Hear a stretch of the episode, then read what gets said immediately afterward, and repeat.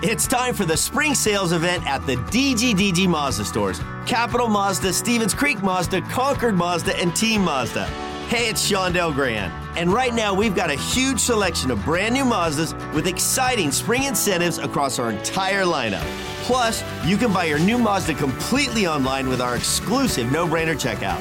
Don't miss the spring sales event at the DGDG Mazda stores in San Jose, Concord, and Vallejo.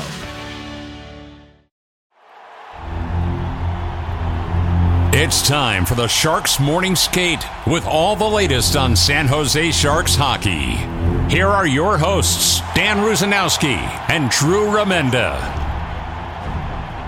Welcome to the windy, blustery, and cold city of Chicago. It is below zero Fahrenheit, and the San Jose Sharks are also below zero as they head into the Blackhawks following a really disappointing loss in Buffalo for a variety of reasons. Now, it's interesting, Drew, after the game, Last night, the coach David Quinn said that he saw some improvement from the Ottawa game, but obviously not enough.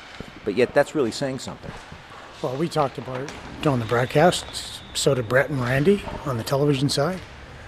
That uh, there was a lack of consistency in the effort and the execution and the performance from game from period one to period two to period three. You mentioned it on on the Sharks Audio Network that the Buffalo Sabres got better and the Sharks didn't. And that was pretty evident. And there's a variety of reasons for that. But the biggest reason to me is is effort. And it's the things that we talk about all the time. It's the effort and execution. It's the attitude. The the attitude has to be into a situation where I have to go out and make an impact every shift. To me, watching the game yesterday, Buffalo did that. And I'll pick out Jordan Greenway, I like Jordan Greenway. I'll, uh, you said that yesterday. I'm pretty biased. I, I, I am a fan. Yeah, I'm a, I'm a big fan of his. He tries to go out and make something happen every shift. Too often, I think, this season, and especially in this latest stretch, we've seen too many San Jose Sharks just go out and have a shift. You know me, I'm a, I've been a critic of Alexander Barabanov for a long time. There's many things about his game that I would like to see improve. Yesterday, you saw a guy who, as the game went on, tried to make an impact each and every shift. He was a guy that, and I talked to him yesterday after I said, You played a good game today. That's the type of game you've got to play. Where he was aggressive along the boards, fought to keep pucks alive, took pucks to the net, shot the puck when he had the opportunity, went into the heavy traffic. I liked his game yesterday.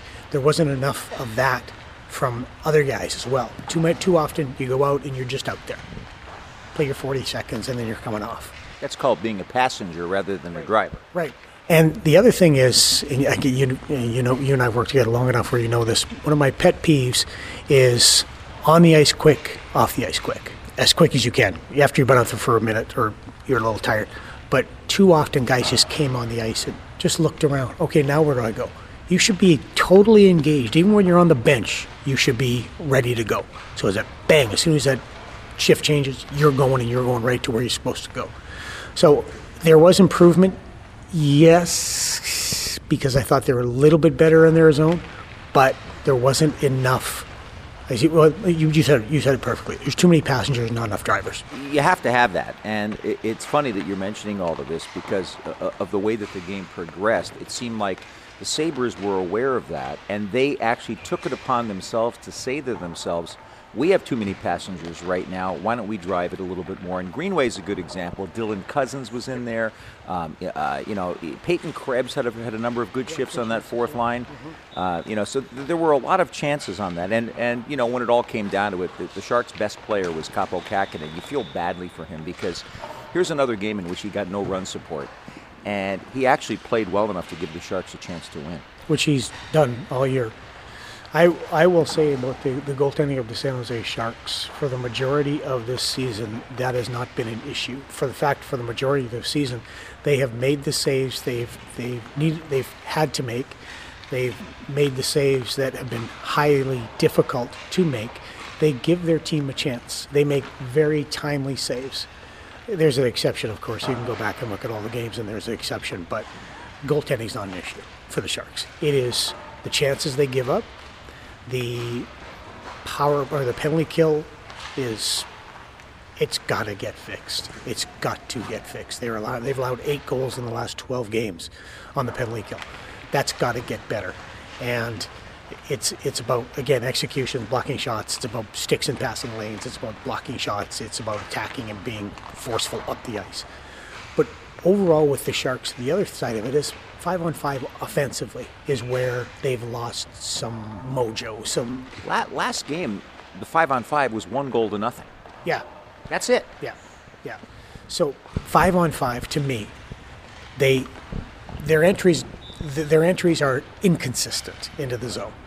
If they play up against against a team that likes to stand up, they try to attack one on three, one on two, one on four, instead of chipping behind. If I know what you, you've got the puck, we're coming up, and I'm we're side by side, let's say, and we're we're taking on one quarter of the side of the right side of the, the ice, and the two D men stand up. If I know you're chipping it behind them, I'm going. If I don't know, I slow down. I'm hesitant because I'm wondering where's Danny going with this puck. But if I know you're going behind their D, I'm going in, and then you can come in support, and we, we can work in that chip and change. It's it's you move the puck off the boards, and you move the puck behind D, make them turn. So again, as we, you've said it before, predictable to each other, unpredictable to the offense. One of the things you better be predictable about is the line changes that you talked about. I, we used to always call it, and I think we got this from Bob Hartley, who called it the circle disease, when guys would do the big loop on their way back to the bench or even playing defense. You mentioned that we've seen too much of that rather than stopping and starting, which is a good habit to have, and making sure you race to the bench and finish off your shift. Uh, don't stay on the ice for too long. If you're caught out there, make sure you make something happen and then get off the ice as soon as possible. They're going to have to do that against the Blackhawks team that may not have Connor Bedard, which is a bummer, and we'll get to that in a minute. But this is a team that uh, has a number of ex Sharks organization members that are playing. Uh, certainly want to show up San Jose. And let's face it, this is uh, you know a third game in a row. Ottawa first, Buffalo second, and now Chicago third. Where the Sharks should look at this as a totally winnable hockey game as long as they execute properly.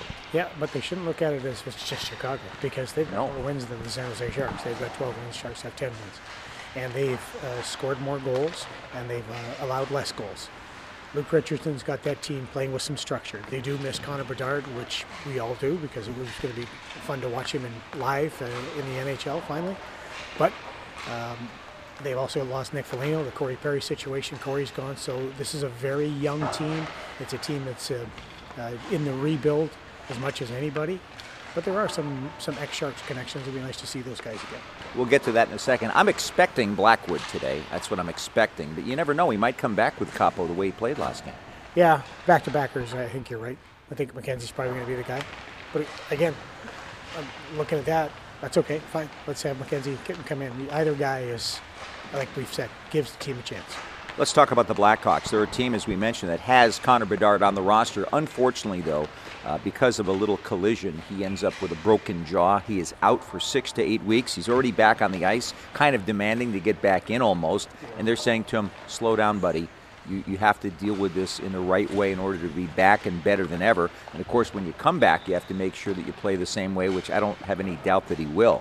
But I'm disappointed we're not going to see him because everything that I've seen on videotape is just spectacular. The way he has a quick release, the way he gets in the position.